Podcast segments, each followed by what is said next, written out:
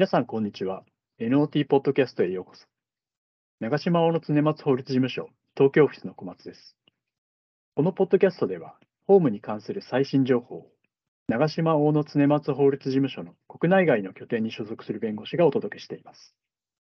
本日のテーマは、新しいテクノロジーと不動産事業、Web3 メタバース時代の到来です。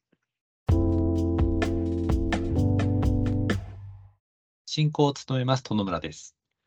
このポッドキャストシリーズは Web3、メタバースと様々な産業の関わり合いについて Web3 メタバースホームを取り扱う私と小松弁護士が各種産業のホームを取り扱う弁護士とともにお届けするものです。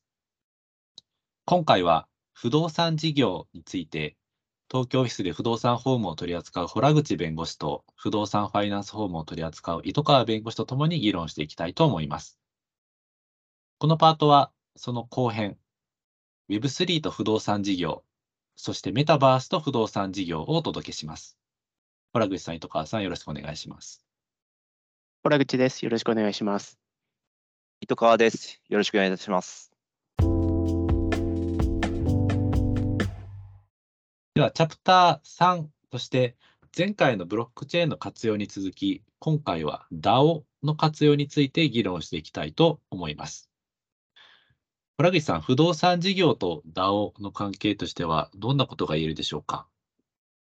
そうですね。あの不動産事業における DAO という関係についてあの議論をする前に、まあ、そもそも DAO とは一体どういうものなのかということをあの分からない方もたくさんいると思いますので、こういったところ、まずは野村さん、あの返すようであれですけれども、紹介いただけますか？はい。まあ、DAO っていうのは DAO と書いて DAO と呼んでいます。Decentralized Autonomous Organization の頭文字を取った略でして、日本語では分散型自立組織等と呼ばれています。ブロックチェーン技術やスマートコントラクトなどを活用して、これまでのいわゆる株式会社のような中央集権的な管理機構を持たない参加者による自律的な運営を目指す新しい組織形態として注目されているものです。私が構成員として参加していたデジタル庁デジタル庁の Web3 研究会の報告書においても、Web3 時代の未来像における重要な課題の一つとして DAO が挙げられていました。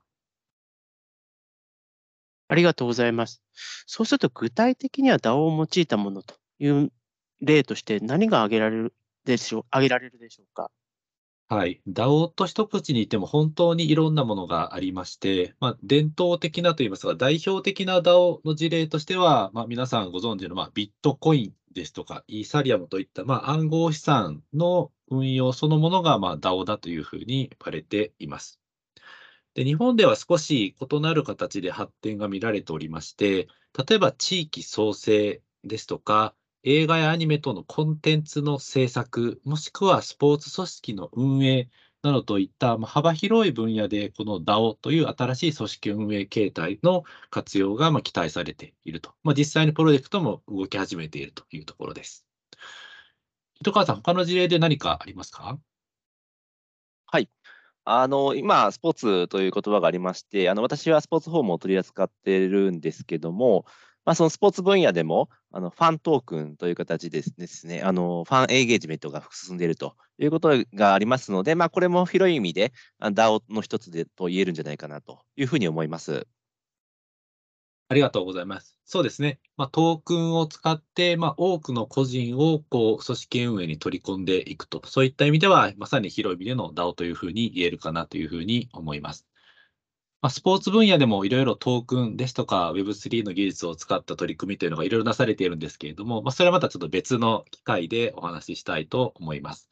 で、今日のテーマの不動産事業に話を戻したいと思いますけれども、黒井さん、このあたり不動産事業では DAO というのはどういった活用がなされているんでしょうか？はい。あの国交省があの行っているあの研究会の一つで、人と暮らしの未来研究会というのがありまして、それのシーズン3において、Web3 と不動産業、不動産管理業というテーマの会があります。その中では、区分所有者の合意形成にアプリを利用したりですとか、あとはあのシェアハウスの運営の中で、まあ、運営の方法であったり、予算の使い方っていうのを NFT を用いて決めていくというような事例も紹介されています。まさにまあ参加者による自律的な運営というようなことを目指して DAO があの活用が検討されている事例かなというふうに言えるかなと思います。ありがとうございます。まさに DAO というのは、まあ、トークンを使うことによって、まあ、多くのステークホルダー、まあ、今のシェアハウスの例で言えば、まさにそのシェアハウスに住む方というのを、そのシェアハウスの運営にまあ取り込んでいくと。そういったことを柔軟にすることを可能にする新しいまあ技術、コンセプトということになりますので、まあ、分野の制限は全くなくて、まあ、不動産事業を含めて様々な場面でまあ活用される可能性を持つものなんだというふうに思っています。まあ、そういった新しい技術、まあ、コンセプトですので、まあ、既存の組織形態ではうまく対応できなかったような課題の解決に適用できるといいなというふうには思っています。ありがとうございます。そうすると DAO についていくつかあの法的なところから質問させていただければなというふうに思っています。まず1点目として、この新しい組織形態と呼ばれているかなと思いますけど、日本法上はどういった位置づけになるんでしょうか？はい。今の日本には、その DAO を正面からまあ法的に位置づけている法律というのはありません。したがって、まあ、事実上存在している DAO、もしくはこれから作ろうとする DAO に、まあ、既存の法律を当てはめると、どういったような形になるのかということを検討することが必要になります。まあ、その場合には、まあ、一口に DAO といっても、その実際の内実には様々なものがありますので、まあ、その仕組みに応じて、どういった法律が適用されるのかということを検討する必要があります。また、先ほどま前半ではセキュリティトークンですとか NFT の議論も少ししましたけれども、ま DAO が発行するトークン、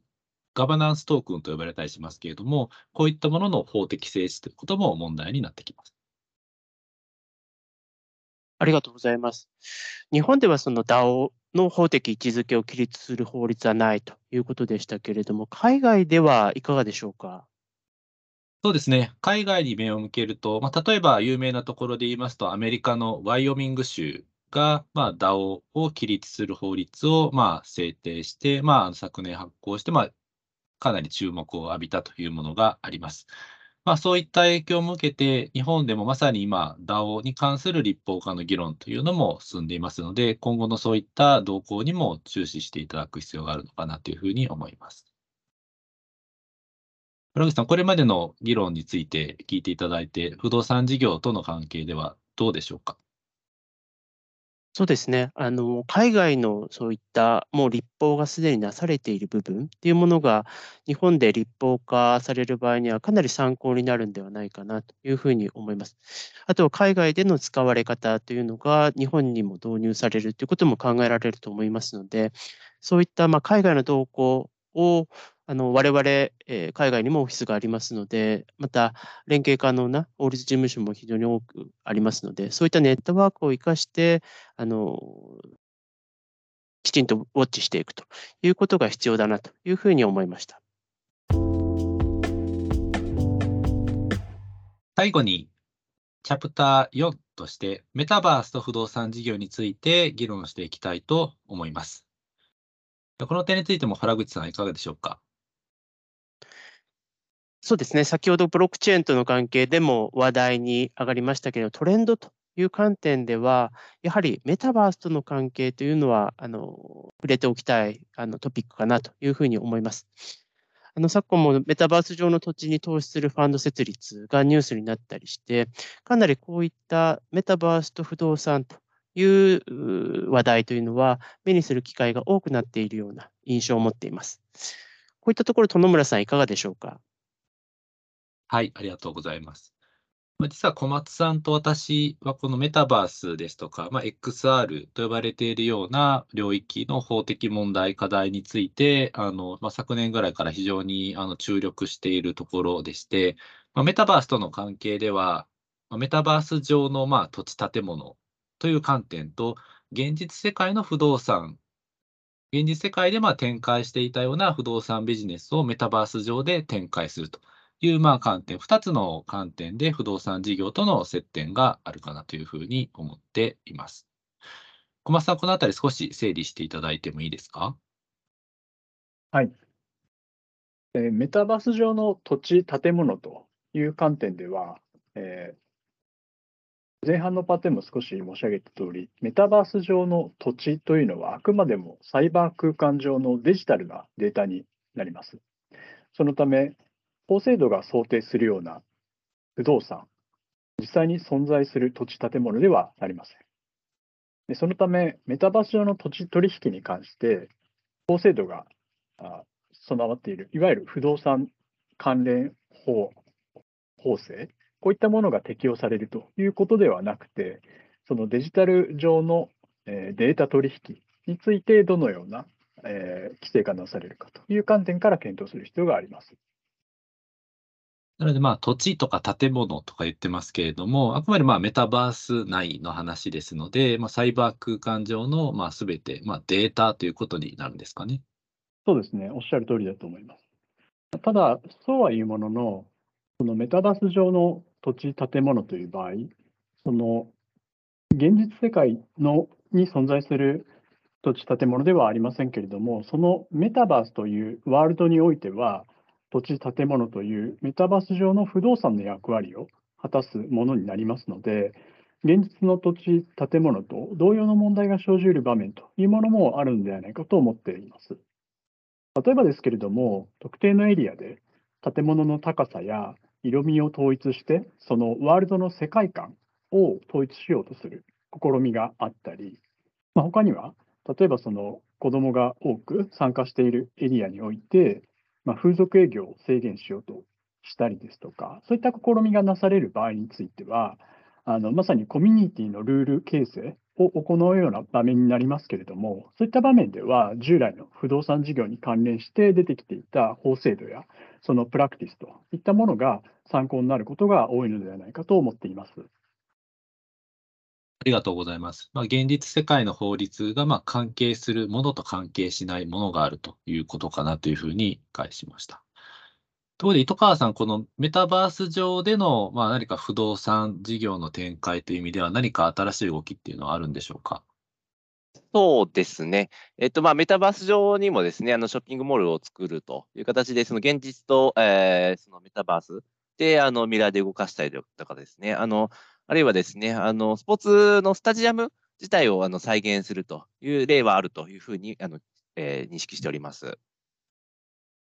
ありがとうございます。まあ、いろいろな取り組みがメタバース上でなされていて、まあ、非常に、まあ、端的に面白いなというふうに思いますけれども、今、あのスタジアムを再現するというような話が出てきましたけれども、まあ、多くの場合がこう現実世界にある何か建物ですとか、まさにまあそういったスタジアムをメタバース上にまあ再現するということが、まあ、あのメタバースをこう構築するにあたっては必要になってきますけれども、この点に関して、まあ、法律問題としてはどういったことを気をつけるべきか、ちょっと小松さんの方で整理していただいてもいいですか？はい。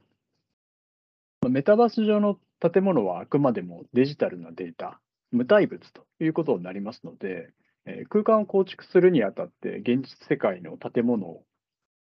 あの権利侵害しないかという観点で、知的財産権の問題が主に検討されることになります。実在する建物をメタバース上に構築する場合は、著作権、商標権、衣装権といった権利との関係が問題になりますけれども、都市景観を構成するビルですとか住宅、そういった建築物の多くは、建築の著作物というものの保護を受けない場合があの多いかなと思いますので、えー、そういった観点では、えー、なかなか著作権の侵害という場面が、えー、多くは見られないかなとは思っています。なるほど。では、その建築の著作物というものに、まあ、該当するとなった場合には、どういった取り扱いになるんでしょうか？はい。建築の著作物は、建築による複製と屋外の場所に恒常的に設置するための複製を制限するものなので、仮に建築の著作物に該当すると判断される場合であっても、あの美術の著作物に該当するような創作性の高いものでない限りは、メタバース上の再現行為は侵害にならないことが多いのかなと思っています。他方で、その建物に対して屋外広告物が付与されている場合ですとか、そういった美術の著作物に該当するものも合わせて再現する場合は、侵害の可能性が出てくることが多くなります。その場合には、あの映り込みの規定ですとか、そういったあの権利制限規定の検討が追加で必要になってくることになります。ありがとうございます。まあ、今、主に著作権っていう観点からご説明いただきましたけれども、その他の知財権との関係で留意すべき事項っていうのはありますでしょうか？はい。著作権以外の知財権で言いますと、商標権と衣装権、この2つについての検討は必要になってくるかなと思っています。商標権については、現状登録されているものについて、メタバース上で使用されることを想定して、指定商品、指定義務の範囲指定がなされているというケースは少ないかなと思っていますので、メタバース上に建物を再現する行為によって商標権侵害があると判断される場面は多くはないのかなというふうに思っています。また、衣装権については、保護対象が建物の内装ですとか、デザインにも拡大されましたけれども、そのサイバー空間上に、メタバース上にデータとして建築物を再現するという行為自体は、その現実世界で建築物をまさにフィジカルにあの使用するというような対応とは異なる面がありますので、衣装権侵害についても成立するケースというのは限定的かなというふうに思っています。まあ、その他には、不正競争防止法もあの検討が必要です。検討が必要かなと思っておりまして、えこちらについても商品と表示に該当するかといったような点が問題になるかなと思っています。ありがとうございます。現実世界のまあ建物をメタバース上に再現していく上では、まあ、知財権の観点からまあ非常に多くの検討が必要だということがよく分かりました。じゃあ実際にそうやって出来上がったメタバース上の例えば建物の中で何か事業展開をしていくということで、現実世界の授業とは異なる留意点っていうのもあるのかなというふうに思いますけれども、このあたり、洞口さん、いかがでしょうか？はい、そうですね。先ほど例に上がったメタバース上のショッピングモールというのがあのいい例かなというふうに思います。あの現実世界であのショッピングモールで取得される情報というのは、まあ、あの購入店舗であったり、購入商品、あるいは購入日時、あとは、それぞれそのショッピングモール内でどういった形であの購入活動をしたかっていうことぐらいだと思いますけれども、メタバース上ではそのアバターの移動経路、あるいはアバターがどういう商品を見ているか、まあ、興味関心の程度といったのもあの取得可能な情報になり得るかなというふうに思います。ありがとうございます。まあ、大量のデータを取り扱うということですよね。このあたり、小松さん、なんか法的に留意すべき点っていうのは何かありますでしょうか？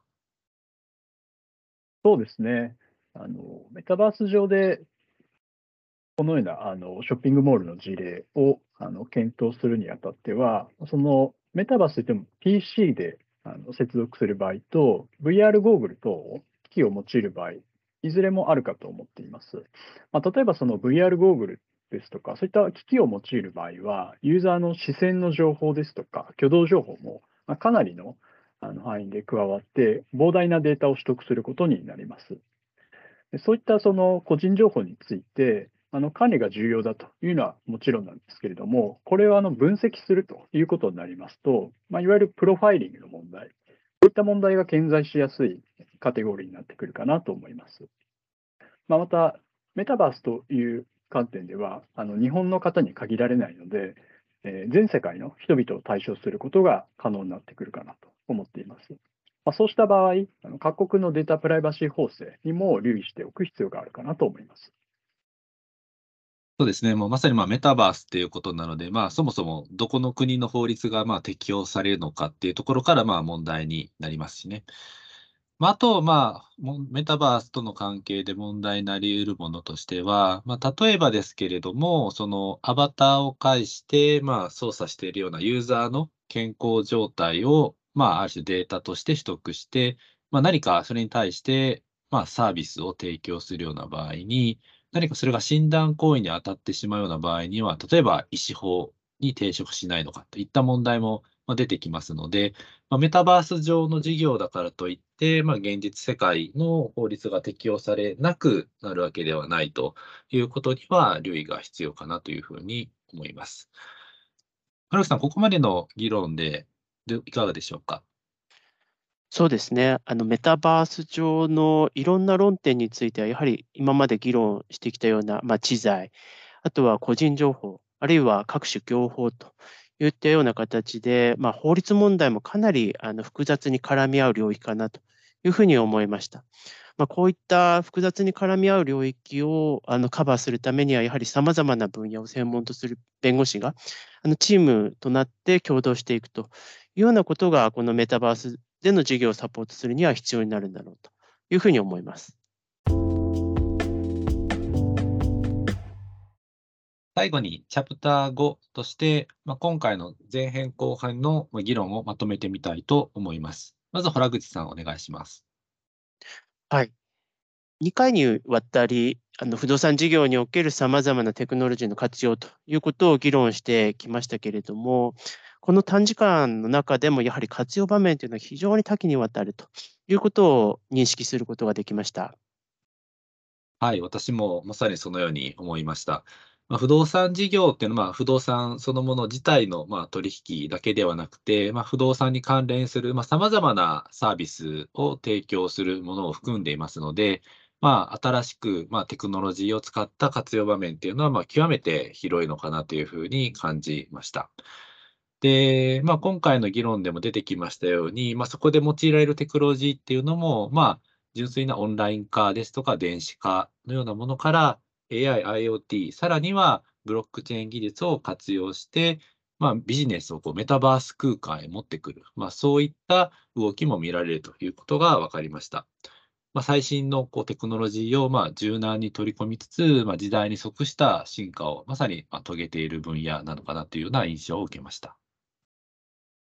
そうですね。こういった分野に対して対応していくためには、やはりあの不動産であったり、あとはテクノロジーであったり、まあ、そういった知見を持つ弁護士がそれぞれまあ集まって、で、えーサポートをしていくということがあの必要になるのかなというふうに思います。あの当事務所、私、殿村、小松、糸川含め、あのこういったさまざまなああ業務分野について強みを持つ弁護士がいますので、そういった弁護士と最適なチームを組んで、あのこういった新しい時代の不動産事業ということをサポートしていきたいというふうに考えています。はい、本日はどうもありがとうございました。Web3、メタバースと不動産事業との関わりについてよくわかりました。今回ご紹介した内容は、当事務所のホームページにも掲載しております。詳細を文書で確認されたい方は、当事務所のホームページにてご確認いただけます。概要欄にもリンクを載せておりますのでご参照ください。今回のポッドキャストに関するご質問等ありましたら、洞口弁護士、糸川弁護士、殿村弁護士、